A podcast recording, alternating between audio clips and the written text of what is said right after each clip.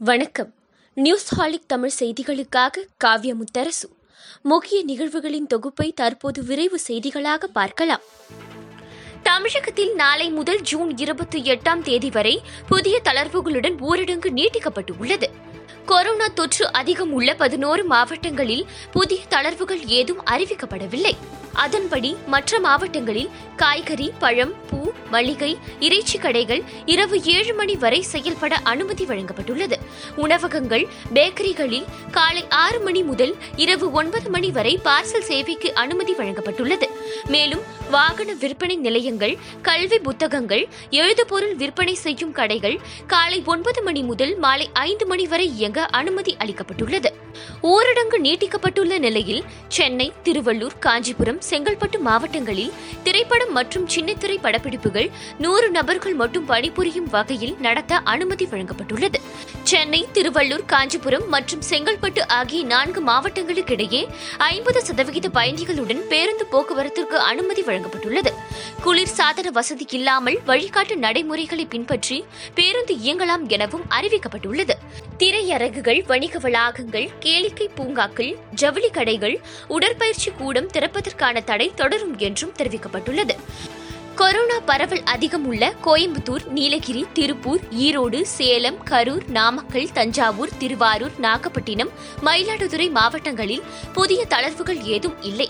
தற்போதைய நிலையை தொடரும் எனவும் தமிழக அரசு அறிவித்துள்ளது.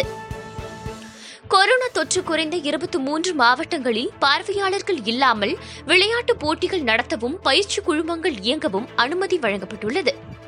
சென்னையில் நாளை முதல் ஐம்பது சதவிகித பயணிகளுடன் மெட்ரோ ரயில் சேவை தொடங்குகிறது.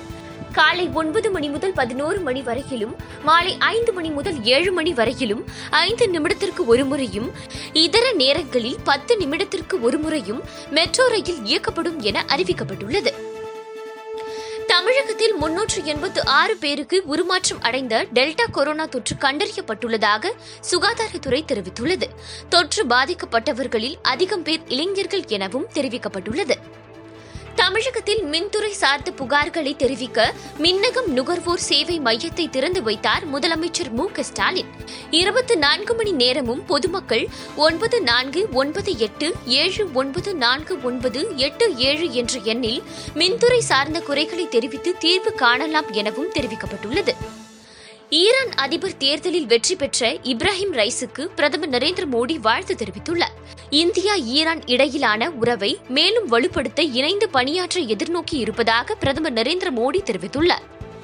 மத்திய பிரதேசத்தை தொடர்ந்து பஞ்சாபில் முதல் முறையாக முதியவர் ஒருவருக்கு பச்சை பூஞ்சை நோய் பாதிப்பு கண்டறியப்பட்டுள்ளது. கொரோனாவில் இருந்து மீண்ட அறுபது வயது முதியவருக்கு பச்சை பூஞ்சை நோய் பாதித்த நிலையில் தீவிர சிகிச்சை மேற்கொள்ளப்பட்டு வருகிறது.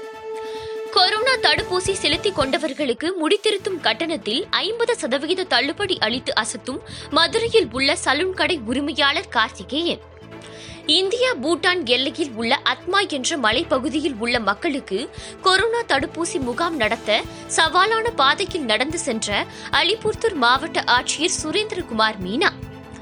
தமிழகம் முழுவதும் வெளிநாடு செல்பவர்களுக்கு தடுப்பூசி செலுத்த எழுபத்து ஐந்து சிறப்பு தடுப்பூசி மையங்கள் அமைக்கப்பட்டுள்ளது. படிப்பு வேலை ரீதியாக வெளிநாடு செல்ல இருப்பவர்கள் இரண்டு டோஸ் கோவிஷீல்டு தடுப்பூசியை சிறப்பு முகாம்களில் செலுத்திக் கொள்ளலாம் என சுகாதாரத்துறை அறிவித்துள்ளது. பாலியல் வழக்கில் கைது செய்யப்பட்ட முன்னாள் அமைச்சர் மணிகண்டன் நீதிபதி கிருஷ்ணன் முன்பு ஆஜராகியுள்ளார். பெங்களூருவில் தலைமறைவாக இருந்த மணிகண்டனை தனிப்படை போலீசார் சென்னை அழைத்து வந்தனர். நியூசிலாந்துக்கு எதிரான உலக டெஸ்ட் சாம்பியன்ஷிப் இறுதிப் போட்டியின் முதல் இன்னிங்ஸில் இருநூற்று பதினேழு ரன்களுக்கு அனைத்து விக்கெட்டுகளையும் இழந்தது இந்தியா. கீழடி ஏழாம் கட்ட அகழாய்வில் இரண்டாயிரம் ஆண்டுகளுக்கு முன்பு மக்கள் பயன்படுத்திய சுடுமண் இணைப்பு குழாயின் ஒரு பகுதி கண்டெடுக்கப்பட்டுள்ளது.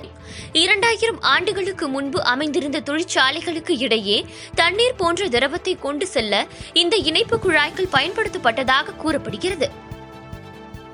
இத்துடன் இந்த செய்தி தொகுப்பு நிறைவடைந்தது. நன்றி வணக்கம்.